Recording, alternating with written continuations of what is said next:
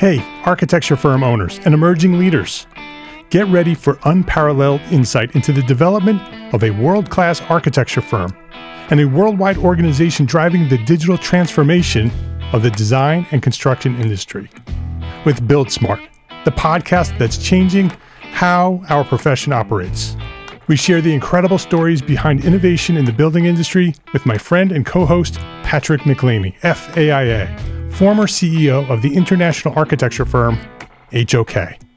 You know, Yamasaki's office or firm lasted during his lifetime. And when he passed away, I think that was the end of the Yamasaki office. Hellmuth did not want that. He wanted a firm that would live out and grow beyond the founders. In season one, discover the untold stories behind HOK's meteoric rise from 150 employees in St. Louis to a powerhouse with over 1,900 staff members and 27 offices worldwide. You know, they weren't as polite as the Kojima people. That was just boom. And anytime you have a creditor, whether it's Kojima or the bank, that wants their money, unless you can raise money someplace else, you are out of business. Bankrupt. Bankrupt.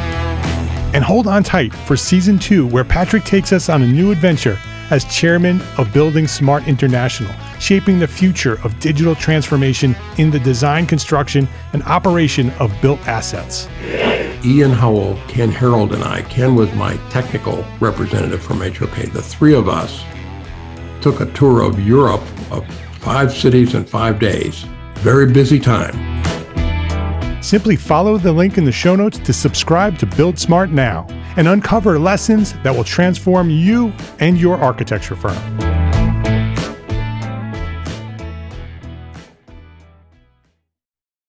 My name is Mark R. LePage, and you are listening to Entre Architect Podcast, where each week I speak with inspiring, passionate people who share their knowledge and expertise, all to help you build a better business as a small firm entrepreneur architect. This is episode 359 DeMar Matthews, unearthing a new aesthetic for black architecture.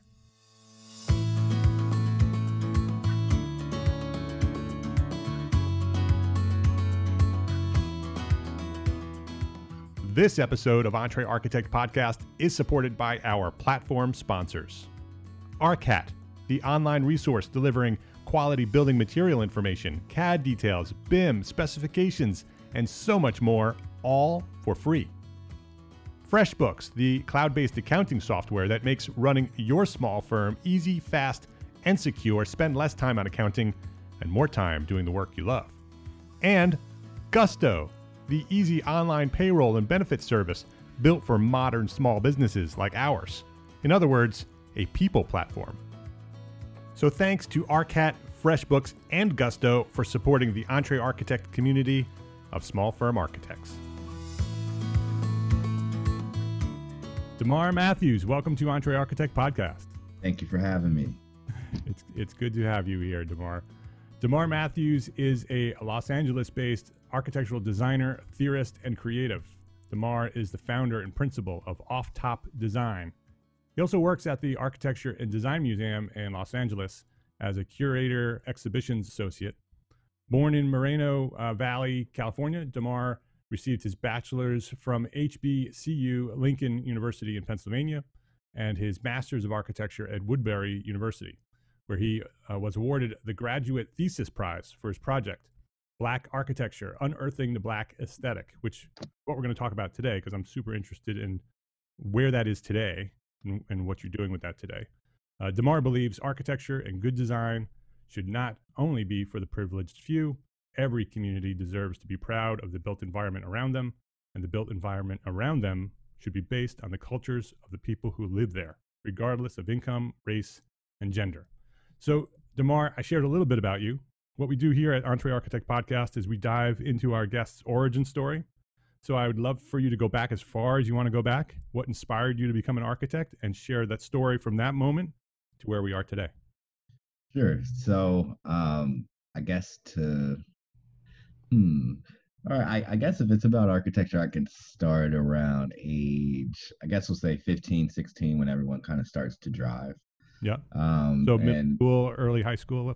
Yeah. Yeah. And so you know, I'm from Moreno Valley, and that's about you know 50 miles um, east of LA, and you know the the scale of buildings are a lot different down there, and I would always find myself, you know, just driving somewhere, whether it would be kind of Riverside or all even all the way out to LA, and I never really knew why. I was just driving, and yeah, yeah. Um, I knew that I wanted to be around taller buildings, but I didn't, you know, it was still kind of, I guess, manifesting in my head what I was ultimately going right. to do. So you just you would just hop in the car and go. You just go on an, an adventure, see where the car takes you, and, and land somewhere.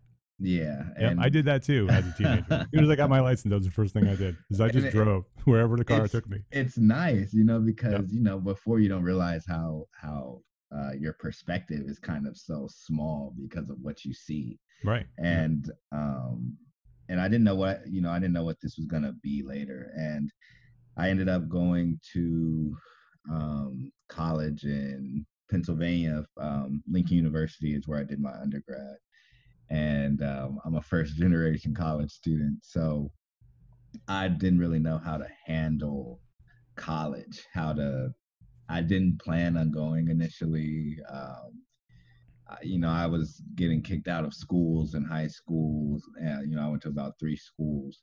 And by the end, I'm just thinking, well, I don't know who what's going to be next, but um, I ended up getting into Lincoln University, luckily.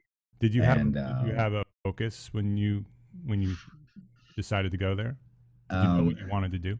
no, well, I, I thought about architecture at that point, but the school didn't have architecture. Yeah, yeah. So um, I was kind of just trying to navigate and say, okay, what else do people do to make money? And um, you know, which is a weird place to navigate for a first generation college student, where you're trying to figure out, oh, you got into college, what do you do? um, yeah, right, right. so I just went towards kind of the tried and true moneymaker positions, or I guess degrees. So I went um, with bio and uh, religion as my as a dual degree, and that's what I graduated with. Um, and you know, I wanted architecture still, but you know, just kind of trying to navigate. And uh, once I graduated, um, I took about three years off um, from school, and I was working full time, mostly in healthcare. Um, and but it just, you know, I finally was making money for the first time ever, uh, and it was, but I just was really unhappy with the position. Um, no matter So which what position what it in was, health I, what, what were you doing in healthcare? um, I was a national or I was a territory manager for um, a DME, which is durable medical equipment. I was mostly breathing equipment or um, ventilators, oxygen, things like that. I would have to um, have in services at hospitals and with patients to show them how it works and Yeah. speak about certain pro- things like that. And Um, and in your in your schooling with biology that that sort of educated you for that sort of role. That was where you went when you had that sort of degree. Right. Right. And okay. I was thinking, you know, that I would eventually go to medical school or something. Yeah. And I yep. was kind of just trying to figure it out. And I just didn't realize how much I hated medicine. It just was not where you were landing. no, Yeah. it was not. And I, I started, um, you know, because I had I'd started a master's in public health, and I lasted about three months, and I just said, I got to get out of here. I don't know what this is, and so I just was in a big searching phase for a while, and um, maybe about at least six months, uh, I was just meditating and reading and trying to figure out where, you know, where I wanted to be and what I wanted to do. And um, I was always into some sort of uh, creative expression, whether it was through painting or clothes design, um, just building small scale things. I was building my bed when I was 19 Yeah. because I thought it was so cool to just build your own little thing. And um, so I finally, you know, went back towards architecture and applied at Woodbury, and I think maybe one more place. I forget where. Um, and they allowed me in with with a really random mix of portfolio images somehow. um, and so I think that's really how I how I kind of got into architecture was was at that point. I guess I had finally started to realize because I was still driving around Yeah. at this point. I, it never kind of stopped in my life, and especially when I'm trying to think of something, Yeah. I was realizing meditative. that I was, yeah, but specifically to go towards these buildings that I Mhm. don't often see in my own in my own neighborhood, and Yes. and I was it was kind of me figuring out that this is where this is why I've been driving around these buildings. You know, I, Right. I like buildings, Yeah. yeah. and um, When when in the Mm. story, um, so as soon as you got your license, you started doing that. You went off to school, did your thing. That wasn't what wasn't what it was. All through this, you're driving, still seeking out architecture, right? The the buildings of architecture, not the profession, the buildings of architecture, sort of subconsciously going toward the buildings. Um, when did it become? When did it manifest that? oh this is something i could do and there's a profession for me to do that when did you sort of did you did you know as a child that there was because a lot of architects when they tell their story there's a moment in their story when they discovered what art uh, that there's a profession of architecture right? That there's somebody who does that kind of stuff and i could do that. When was that for you? Was that sometime during that 15 year old driving or was it later when you started thinking well maybe this is something for me. Let me go figure out what this is yeah, I I think that it probably started uh, around like or figuring out that architecture is an option.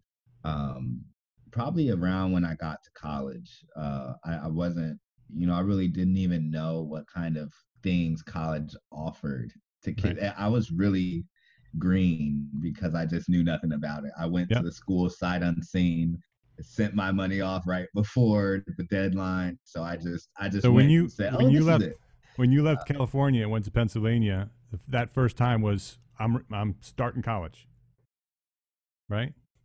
yeah, and I, I I thought the school was in in downtown Philadelphia or something because of how the brochure put it. Yeah, And I went down there, and it is literally an Amish country, and they're out. Wow. so it's a bit of a, a shell yeah. shock. I know Amish country. I'm a Jersey boy, so it's you know it's it's it's. Um, okay. I could imagine that it was a m- major culture shock when you got there. Like, whoa, where am I? What am I? What am I doing here? Yeah. Yeah. Two stoplights in the whole in the whole town. Yeah. How far little- was it a from little the bit of a city? Culture shock. Um, only about forty miles. Yeah. So yeah, so not- within not you know within a quick ride, so you could still do your drives. Yeah, yeah, Yeah. and gave me enough time to kind of breathe and process. But I, I think that uh, while I was around there is where it kind of started to pique my interest in terms of of could that be something? Because you know I never really saw it growing up or anything. I didn't know anybody, um, but at this point I still hadn't known any um, black architecture architects personally. I just didn't know anyone. Um, I would say that it really sort of uh, manifested in terms of considering that this is an option probably around 20 20 i mean yeah probably about two years after graduating uh, from my undergrad when i was kind of doing this deep dive on options and kind of ways to kind of uh, express my creativity um, but without kind of just going into art you Yeah. know? So so you have this pull towards architecture. It sort of manifests in those drives after you know in between knowing that this isn't what I want in medicine. What do I want going out? Sort of just trying to figure out your who you are and what you're going to do for the rest of your life. And uh, and yeah you decide, oh, let's try architecture. Let's try this thing. So how did how did Woodbury fit into the story? Um, so I was at a, I was, uh, I think my title at the time was a national recruitment manager for this uh, hospital chain or this hospital corporation, and um, I was making, I was finally, you know, I was really making okay money, and I say that because I've never made money before. you know, I was always in poverty, Yeah. and so uh, it was hard to leave because you know it was kind of uh, financial security Yeah. or stability but I knew that I wasn't going to be happy no matter how long it, kind of went. So, how difficult um, was that decision?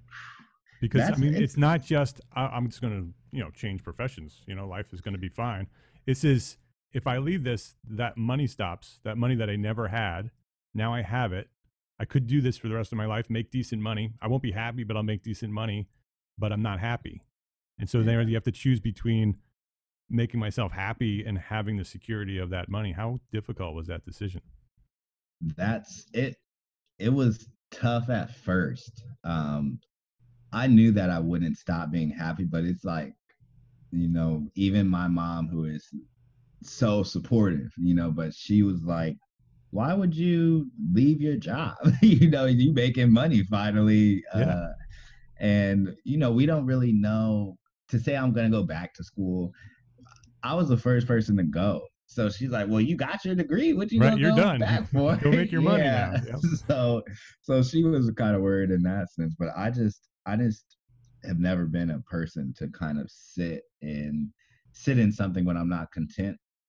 So um, that made it a little easier to just to quit the job, and you know, I had some savings and I put some money up. Um, didn't last long thanks to architecture, but yeah, it was it was but it was okay. Yeah, that's really how how the kind of transition happened. Yeah, and then so you uh, did you apply directly to Woodbury and say that's where I want to go? Um, yeah, and I I didn't know about architecture schools. You know, I, I didn't know what SciArc was and any of these things. So yeah, I really just applied through kind of what I was looking at and what I thought could kind of work for my schedule because I was still gonna be working a lot. Uh, yeah. I didn't know how much, but uh, I knew I would still be working. Um, so yeah, really, I just applied, and um, thank goodness they were. I don't know, someone was feeling friendly that day because I didn't really sub- submit a real portfolio. And so you, so you got in, and how how did Woodbury work out for you?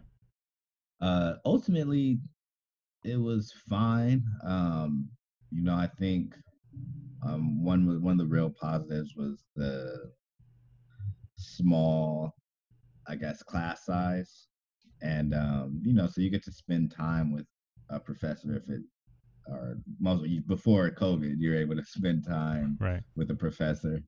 Um, you know, I definitely had some challenges there too. Um, ultimately, I really liked the school, but yeah, there's challenges, and I don't know that if you don't go to a historically black college that you're ever gonna get out of the kind of challenges that I'm really speaking about.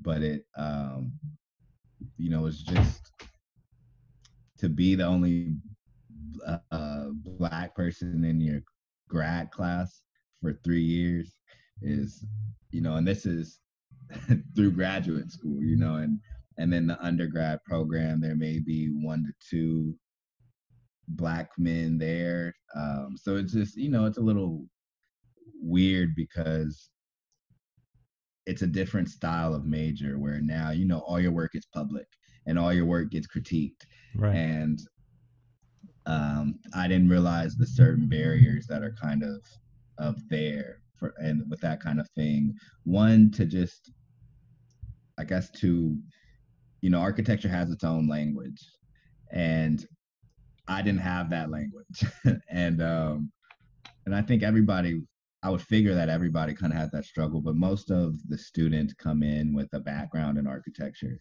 Um, but I really right because you're you're talking about graduate school, right? right? So a lot of graduate graduate architecture graduates came from an undergraduate architecture program. Yeah or some other related field, and they're going to go to get their master's in architecture in order to have that degree. Right. And so it was it was tough to figure out how to speak. Yeah. And I didn't know that. You know, I, a lot of people tell me now, "Oh, you're so well spoken." I kind of laugh about it because, um, you know, where I grew up and and th- there's a different style of speaking, and it's you know, when I get into school, I don't know how many times that I was trying to explain an idea or a concept, but it was going over everyone's head because I couldn't speak it in their yeah. language. Yeah, you didn't you know, have the words. Always, no. so Yeah. that I, I would say that that's kind of a tough thing getting being understood and and this little uh kind of paranoia about you know we also didn't have any black professors at, at woodbury any black architecture professors. And if I, I was never shown black architecture i was never shown uh architecture that was in a black community. Um and you know when you look at your school and then just kind of general architecture you can kind of understand why there's why you're not seeing that um so it kind of will put you in like a bit of an isolated or uh, make you feel a little bit isolated at times Yeah. um yeah but ultimately the experience at woodbury was good Were they supportive? Did they recognize the situation? I'm sure they did not recognize the, the depth of the situation, but did they recognize that that that you were feeling different because you were the only black student in the program? There's no black professors. You're not learning anything about black history. There's nothing. It's just you. You're just with, which is you know from their point of view, you're in a program with architects and you're learning architecture. They don't know any better either, right? They, and so and that's the problem right? That's there is the problem. And so, um, were they supportive? Did they sort of recognize anything? um so i had the the moment with the article uh, yeah, was explain that because. I read it. I know what happened, but explain it for the people who who are listening who have no idea what's what happened. Sure. So um I was in a we were in a, a critique and the class was a, a really small class, maybe six of us at the most. And the professor is speaking about the work on the board, all of our work, and they're saying, um, oh, you know, I don't know, they just decide to say who each person can be like. And you know, so he's going, you could be like uh Eisenman, you could be like Gehry, you could be like etc. And then he uh finally gets to me and they're like, you could be like Obama. I don't know. I don't, I don't know any black architects. And you know, this is this is in a class. You know, this is a live. This is in front of a studio. This isn't just you sitting- and him face to face. This is in front of no no so i am i'm so mad you know and i'm i'm sitting here trying to figure how to when i already have been feeling isolated and kind of paranoid this sort of thing Yeah, that yep. always creeps up on somebody and and then when it's like put out on display i almost wanted to you know i it I guess coming from my the environment I grew up in, you know, you just handle things a completely different way. Right, right. And uh you want to get angry yeah and, you want to show it. right and but i know that i that's really probably not the right thing to do Right. Yep. and so it was hard because i just sat there and as i felt completely disrespected um i just got to look you know and i'm thinking how is this how is this okay that i have to take this you know and and so i got an assignment that night and it was about intertextuality which is um, where you take pieces of text and you um, kind of put them together to make them form your own meaning or your own paragraph or whatever. And i did that assignment but and that was only it was only needed to be for a paragraph but after i sent that assignment i did another full page of intertextuality that was speaking really just from um, black uh, designers and architects and um, i took pieces of them saying how they feel to be the only black person in a room and um, and then i explained to him what that situation made me feel like and why i think it You- was So you did that in the assignment by doing the Mhm. assignment. You explained it to him. Yeah thank i was so thankful that that was our assignment that Yeah, it gave you some therapy, but some way to Yeah. let it out without raging. Yeah, Yeah. and you, so the next day, the professor asked to meet, and so I went up to the school and we met, and uh, they apologized and said, you know, they can't believe they did that, and etc. And and they actually uh, offered one to mentor me, and then two, uh, they suggested that I write about it because of how much I wrote in that first, Yeah, you know, yeah. that first piece. And so I did do that. and um, so now we have a, a, a pretty good relationship, uh, which is you know I, I, was nervous about that because it could have just went the other way. It could have gone either way, and I would have just felt even more isolated and thought that now I can't even go to my professor. You know, yeah, um, so at at that point is where my voice kind of started to be heard. Um, and it was it was at my school definitely, but it, it was a little bit beyond to you know the the word got way further than what I would think it was. Um, how did that happen? How did I, how did it get out that that this happened? Um, I had so I was telling someone from Archinect because um, I work at the museum, and at the time, um, Anthony Morey was the well, he's still the executive director of the museum, but he was working at Archinect as well at the time. And I was and, and just for anybody who doesn't him, know, Archinect is an online it's like an online magazine for architects and architecture. Mm-hmm. Yep. Yeah. Okay. And um, so he was an editor, and I was telling him about um, something that I wrote, and which was you know that piece and I was explaining how I feel in school. And I had never really told anybody this, but I was comfortable, you know, at the time I'm at the museum where I feel really comfortable. Yeah. And, yeah. and he said he wanted to put it out if whenever I'm ready. So that's kind of how it happened was, you know, he got to kind of read it and understand the situation from me speaking. And then he allowed me to write it. Yeah, yeah, and then so so it was published in Archinect, and then what happened after that?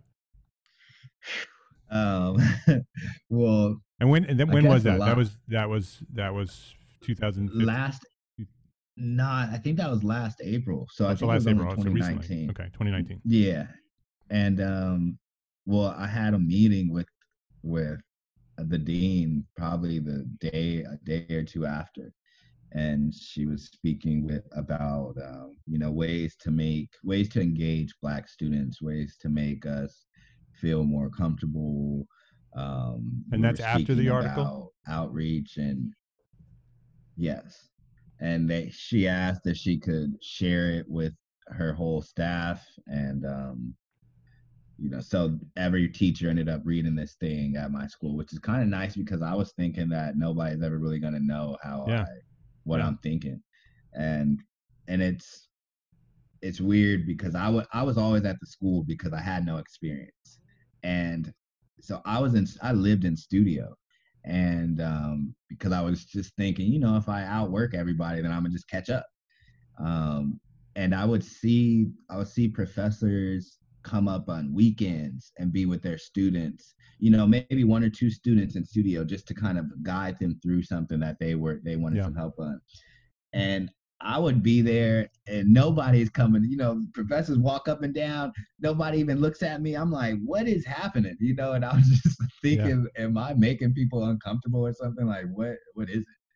Um, so I think at, at after I did all this, then it made um, some people want to speak to me yeah, and kind yeah. of try to to understand and so it, it was nice because that that's kind of the first thing that made me feel like I could have a voice in architecture um, even if it wasn't through an architectural thing you know and um, and that kind of led to what I'm doing now but We will return to our conversation right after this quick break to say thank you to our platform sponsors Arcat, FreshBooks, and Gusto. Every day, more architecture professionals are adding Arcat to their workflow to save them time and money. Arcat helps designers, specifiers, and architects compare and select the best products for their projects using the powerful Arcat search engine. They also offer data files like BIM and CAD and specifications right there on the same site for free without registration. There's no catch, no cost, no email. It's all free. All your building material information and all your manufacturer information all in one convenient place. Visit arcat.com today to see why so many professionals are consolidating their product search to one task. Visit arcat.com. That's arcat.com A-R-C-A-T.com. Visit arcat.com today. There's lots to love about being an entrepreneur architect, but trying to figure out your financials on your own is not one of those things. Luckily, there's FreshBooks, the all in one accounting solution that's built for business owners like us. FreshBooks takes all of the not so fun parts of running a business, from building and tracking invoices to organizing expenses to managing online payments, all of that, and it automates them and simplifies them, saving you up to 11 hours a week in the process. 11 hours. FreshBooks has your back at tax time too, with tons of reports to choose from. You'll know exactly where your business stands, and you can easily hand over the keys to your accountant so they can take over when it's time to reconcile everything for the year. Try FreshBooks for free. 30 days. No credit card required. Go to freshbooks.com/architect and enter EntreArchitect in the How Did You Hear About Us section. That's freshbooks.com/architect and let them know that you're a member of the Entre Architect community. freshbooks.com/architect. Look, 2020 has proven to be the year of many things. But if you own your own architecture business, this could be the year that you switch to better payroll. Gusto wasn't just built for small businesses, it was built for the people behind them, like you and me. Their online payroll is so easy to use. Gusto can automatically calculate paychecks and file all your payroll taxes automatically which means you have more time to run your business. Plus, Gusto does way more than payroll. Gusto helps with time tracking, health insurance, 401ks, onboarding, commuter benefits, offer letters, access to HR experts. You get the idea. It's super easy to set up and get started. And if you are moving from another provider, they can transfer all your data for you. It's no surprise that 94% of customers are likely to recommend Gusto. And here's the best part because you're a listener right here at EntreArchitect Podcast, you get three months free, totally free. All you have to do is go to gusto.com slash architect and all the details are there. Again, go to gusto.com slash architect. You'll thank me. You're going to love Gusto. Get started today at gusto.com slash architect. ARCAT, FreshBooks, and Gusto. Please visit our platform sponsors today and thank them for supporting you, the EntreArchitect community. So, can you explain? Yeah. That became your thesis. Can you explain your thesis? Yeah, sure. So my thesis is uh, on Black architecture, and and um, the title is "Unearthing the Black Aesthetic." And really, you know, after I was writing the article, I got this influx of people, whether it was students, it was people who were in the field already, it was uh, firm principals, it was uh, professors, you know, and it and it was so interesting because I'm thinking, I'm a year and a half in, I don't know anything.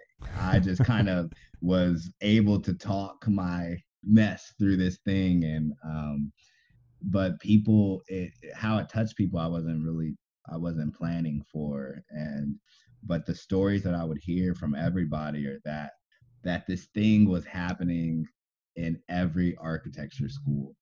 And um I just, you know, if, if I was wondering about how how all these students can feel this and there's you know however many architecture schools there are and i'm wondering how many are being shown black architecture and what is black architecture because you know I, I started to kind of pose this question what's black architecture? And no one can give me an image or break it down. But if i say um, what's a black neighborhood you, is there an image there or a perception there? And th- there is you know and um, and that was like the most interesting point where i found that out that people have no no uh, concept of black architecture and how it looks but there is a strong perception of black neighborhood. And black neighborhoods get a negative connotation. You know the yeah, hood yeah. is specifically a black neighborhood thing. And um, i was wondering how how this affects all the people who wrote me or who commented on on the, the article. How does it affect us to to be able to or to be taught design from a Eurocentric um, methodology, I guess, Yeah. uh, or with, and if I'm just learning that, and if I'm only seeing things that are in other communities, then that means I'm a graduate and I'm not going to know how to design for my own community. I'll only know how to design for other people's community. And and so I was interested in kind of finding what this is. And um, one day specifically that kind of just made me really focus in on this is I, I was um, riding not too far from where I live, um, coming up the freeway, and my girlfriend was looking and she found these these houses, and she was so excited about the houses, you know, and I'm thinking well, they're just little houses, and you know, she's a she's in law school, so she doesn't she doesn't really care about architecture before you know before I Yeah. started architecture. She school. cares about it because you care about it. Uh, yeah. Yep. But this thing, what she was excited, and I look, and she's like, "Those look exactly like the houses where I'm from." And um, she was born and, and raised in uh, Guanajuato, Mexico, and she just had this sense of pride about these houses looking like home, and you know, and to see her face bubble up off of that, to to feel that, I've never felt that in an area. You know, if I go and I feel like home in an area, it's in it's in an area that's probably the built environment isn't great. You know, uh, if I'm feeling comfortable for or for LA, um, I can give an example for LA, Watts, Compton, Crenshaw District are areas that a lot of people are afraid to go to. But that that's where I feel comfortable. Yeah, that was started- that that environment was your home, so you feel connected to it. Right. But then when you start to analyze the built environment there and you Yeah. realize what's there and it's it why I don't feel that sense of pride that she felt, it's because the environment doesn't speak to me.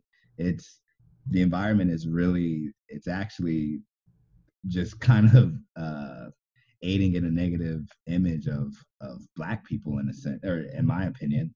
So Mhm. I, I was looking at bars on the windows, I was looking at bars on all the doors. Um, Right, it's built for security and and um, correct. and uh, uh, durability, right? Absolutely. Absolutely. And and which is horrible, you know, what does Yeah. that mean for the person who lives there? Right. And um It's a direct So- response to the way that the people who own those buildings feel about the people who live around those buildings. exactly. Exactly. And um I was interested in trying to put or trying to establish an aesthetic that really speaks to black culture, traditions, values, um, experience. And uh, I got lucky and I was able to uh, secure a ground lease with a homeowner in Watts um, named Janine Watkins. And first day we met, I was telling her about what I wanted to do to try and get her to to allow me to do it on her land, and which is right next to the Watts Towers. And uh, we maybe spoke for three or four hours that first day that I met her, and you know, by the end of the conversation, she said, "You do whatever you want on the land." That's amazing. And How did you How did you meet Janine? Uh, so it's actually through a, uh, another professor named Michael Pinto of NAC Architecture. And uh, the first day of my last year of the MArch program, I was I was that idea of the the Black architecture thesis was already cooking. Yep. And I was just speaking to him. You know, when something takes over your passion, you you talk to everybody passionate. about it. Right. Yeah. Yeah. So I'm telling him, he's not even my thesis advisor. I'm just telling him what I want to do. And he said, Oh, you need to meet this lady. And that's that's Janine. And uh her husband is actually the director of Watts Community Labor Action Committee, which is the biggest nonprofit in Watts. And they're they're having a, a good amount to do with the project as well. So she had a, a, an allied an allied mission that she she wants to improve the built environment in Watts as well. Yeah, she wants to uh, improve retail opportunities. She wants uh, the built environment to change, and she what she's really focused on is creating symmetry with the community. So a big part of what we're doing it, along our fence line is an art walk, and this art walk has free fruits, vegetables, um, spices that people can all just come and take for free. And it has a book or a book drive that people can also, everything along this wall is free. A book drive, there's two different canvases. And by the way, our fence line is almost 300 feet. So it's a huge, we got a lot of opportunity there. And then there's two frames, one that is for um, artists who will be doing a, a, residency program, and that'll be a quarterly um, outdoor exhibit there. And the second frames are for the community to be able to come and, you know, put what they want on the wall, and that'll be whatever they want it to be. Yeah. Um, ho- hopefully, that's going to be children doing more of that. Yeah, and then so so is it is are you going to be designing buildings as well? Yes, um, and I think so. It's an ADU. It's a 700 square foot ADU that we're making, and it's a live work residence for um, an artist who will, who will live on the site. Um, it's really hard for Black artists out here to exhibit their work, so we're trying to be able to make this place um, beneficial, and we're trying to make it uh, all about resources and how we can kind of we're kind of designing outward for the community and how we can how we can give them as many resources as we can through you know a house and a fence. Yeah. And so so it, it's is it going to have a you know quote unquote black aesthetic? Is that is that what you're w- explain to me what that is so i understand what's influencing that design. Sure. So actually it was it was a lot um really i would say um number one i didn't look at you know after my second year I haven't looked at a, a precedent that was not from a black architect or yep. an African architect since then. And so I kind of was just shifting my focus for this last year on on blacks techniques and aesthetics that are really established already, but not, you know, in architecture. Yeah. So things like hairstyles, box braids, waves for men, um, dances, which are really particular to black culture, um, and I looked at kind of the last, I looked at like the last 25 really popular dance craves or dance crazes in uh, the last like 20 years or so. Um, it was a lot of reading, uh, all about you know books about James or books from James Baldwin all the way to Ta-Nehisi Coates. Um, there was an extensive art research. Um, and I had a bunch of kind of taxonomy lists that you'll see on the website where I would kind of take characteristics that um, from Black people, whether it's from literature, uh, music, uh, anything like that, and take words that Black people are using to describe Black culture. And I started to kind of assign characteristics through that. Um, so yeah, I think that in terms of the aesthetics, it it touches on black experience and black perception and and the world it touches on um, how we dance it touches on the ways that we that our hair uh, is styled um, it's and it's really in terms of how or i guess the ultimate or biggest meanings of the house um, is that it's intended to improve self-perception um, and I'm kind of addressing architecture with this house. I think how I see this thing is having nine. I almost see this as a case study thing where there's nine different houses and nine black major black cities in America, and they all kind of react to black culture in that specific area.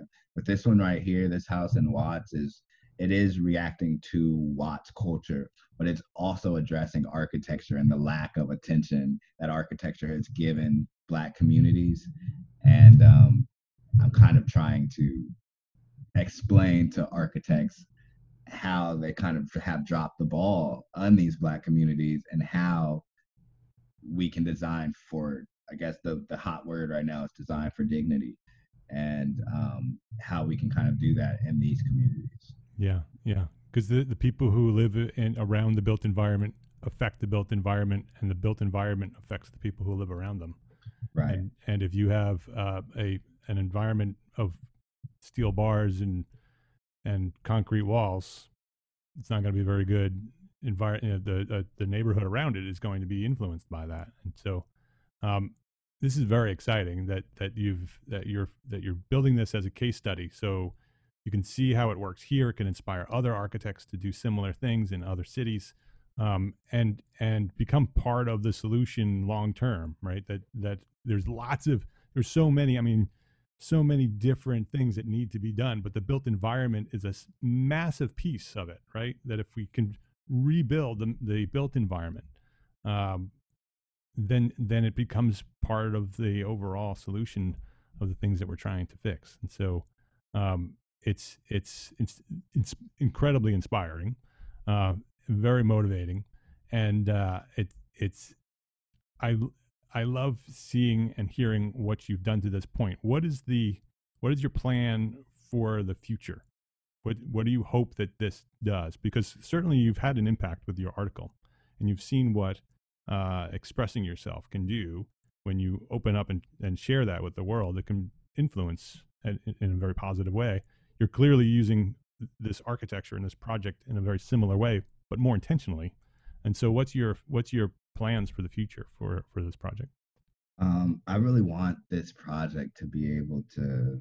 Uh, I, I want the community to be able to benefit off this project, really. Um, and it's not even only the Black community. I, I want I definitely feel that there needs to be a, a, cultural kind of imprint on the built environment to allow pride um, for everyone. And, but I think for this, I, I, want with that art walk and the, the, health and wellness aspect of the art walk.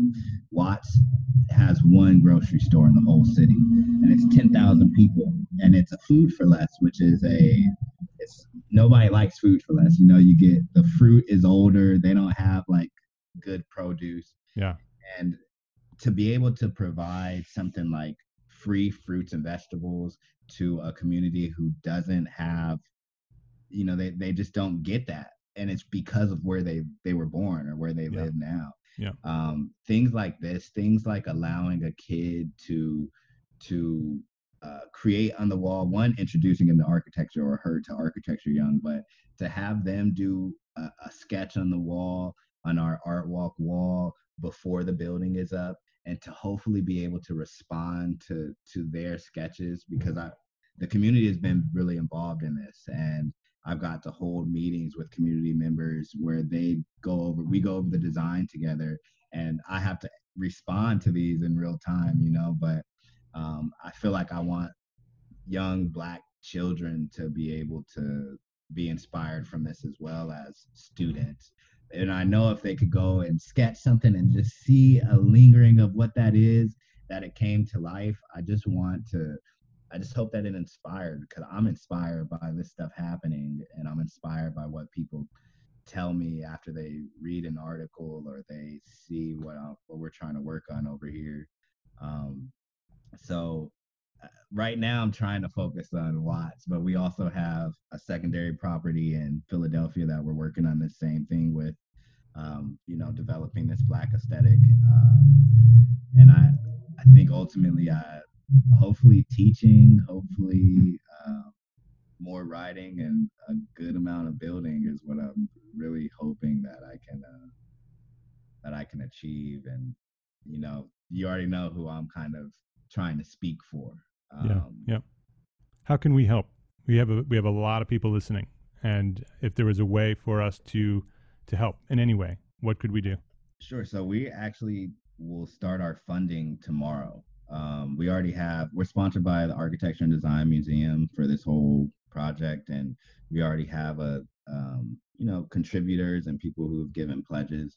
But now we're really into our funding phase. So um, feel free to reach out to me at Demar at Off Top Design or on my Instagram. If you are interested in funding, our, our GoFundMe should be up uh, hopefully by tomorrow um, at the latest, but next by next week. But uh, right now, I think in terms of we're we're looking for for funding sources right now, um, and we're also looking for uh, resources.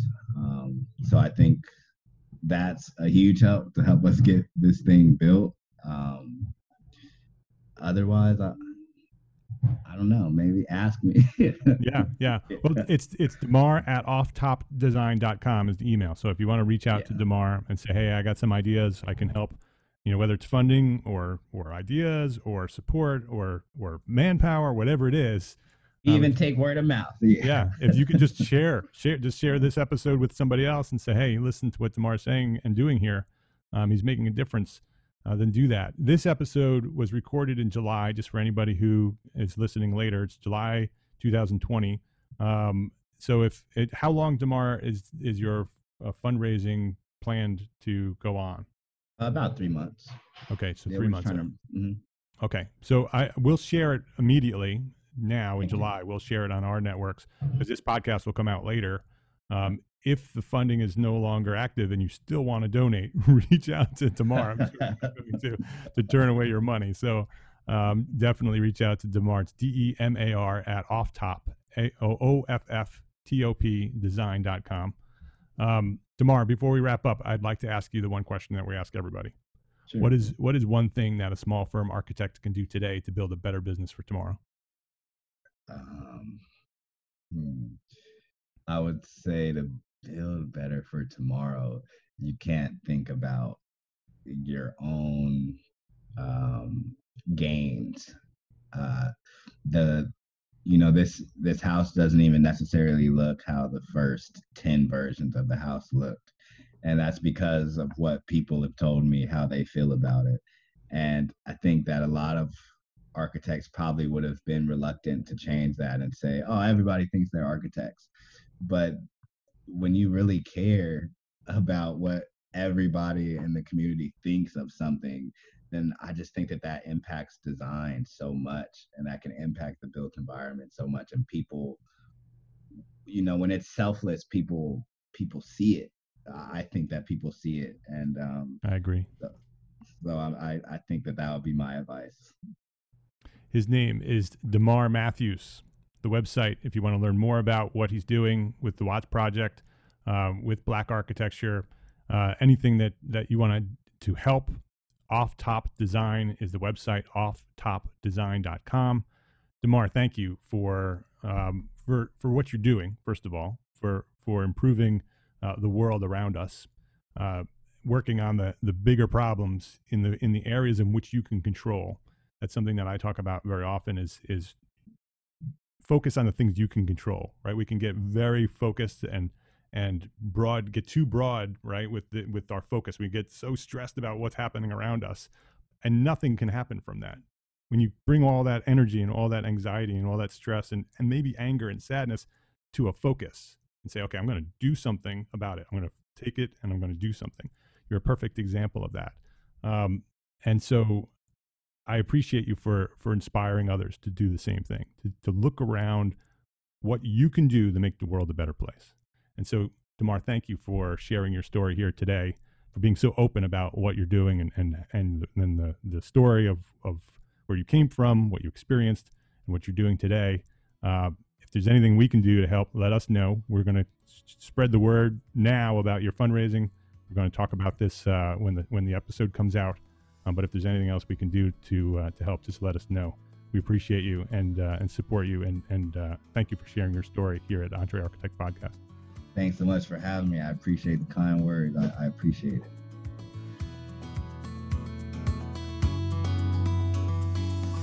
You're listening to episode 359 of the Entre Architect podcast. If you'd like to access the show notes, that has a bunch of links to all the things that Demar and I spoke about.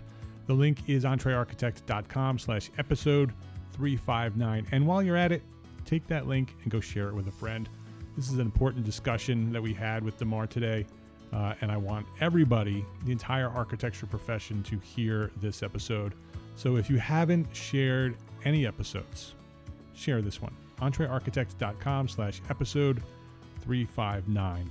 Since DeMar and I spoke last July, he and his team have welcomed some new partners.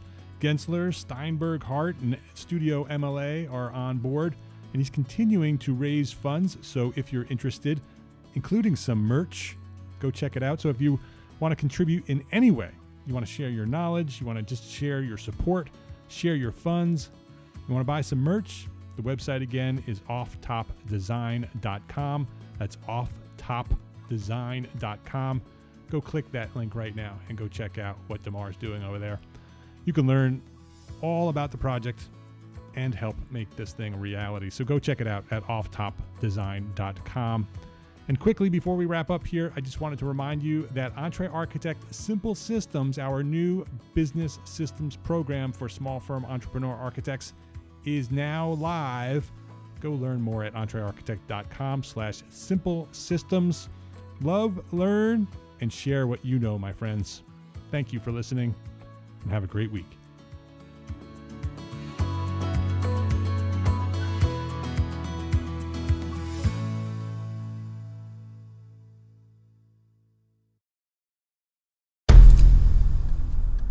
I've mentioned it to my family, but in terms of telling people like, oh yeah, we're doing this. I'm looking for projects. You got anything? Yeah. I'm, I'm, not there yet because it scares the out of me. Dreaming of launching your own architecture firm? Well, buckle up for a wild ride with Emerging, the podcast that shares what it's really like to start an architecture firm where do we begin? We don't even know what type of business to formalize as. Is it an LLC? Is it an LLP? Like, how are taxes? I mean, the list is astronomical. Season one featured founders Jeffrey, Lexi, and Chris, owners of Level Studio Architecture, are your fearless guides on this unfiltered journey from napkin sketches to a thriving studio. One evening, stumbled into one last dive, we sat at the bar and pondered our postgraduate futures. Amidst the conversation, a napkin became the canvas for our aspirations, sketching plans and milestones, sealing our heartfelt commitment and shared dreams. In drawing down dreams on a napkin collectively, that then you know in your head you've rooted like oh i'm connected to these people like long term the process of starting an architecture practice brims with excitement and challenges demanding meticulous planning flawless execution and unyielding resilience I kind of hate the term because it's so overly used, but I think everybody knows imposter syndrome. And I think it's it's so real to this day. I, I I don't know if it's with everybody, but with me, I'm always questioning like us, can we do this? Are we ready to do this? Are we prepared? Can we do it? Did we just decide a name? we did it, guys. Oh the one God. that came out of nowhere. Woo! It came out of nowhere. I liked it. I saw it. Ready to turn your aspirations into reality? Follow the link in the show notes to subscribe to Emerging and chart your own path to architectural success.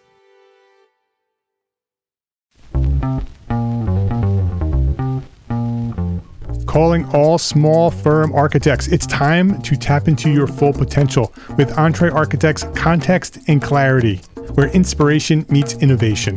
Hey, it's Mark R. LePage, founder of EntreArchitect, and I'm inviting you to join my two favorite co hosts.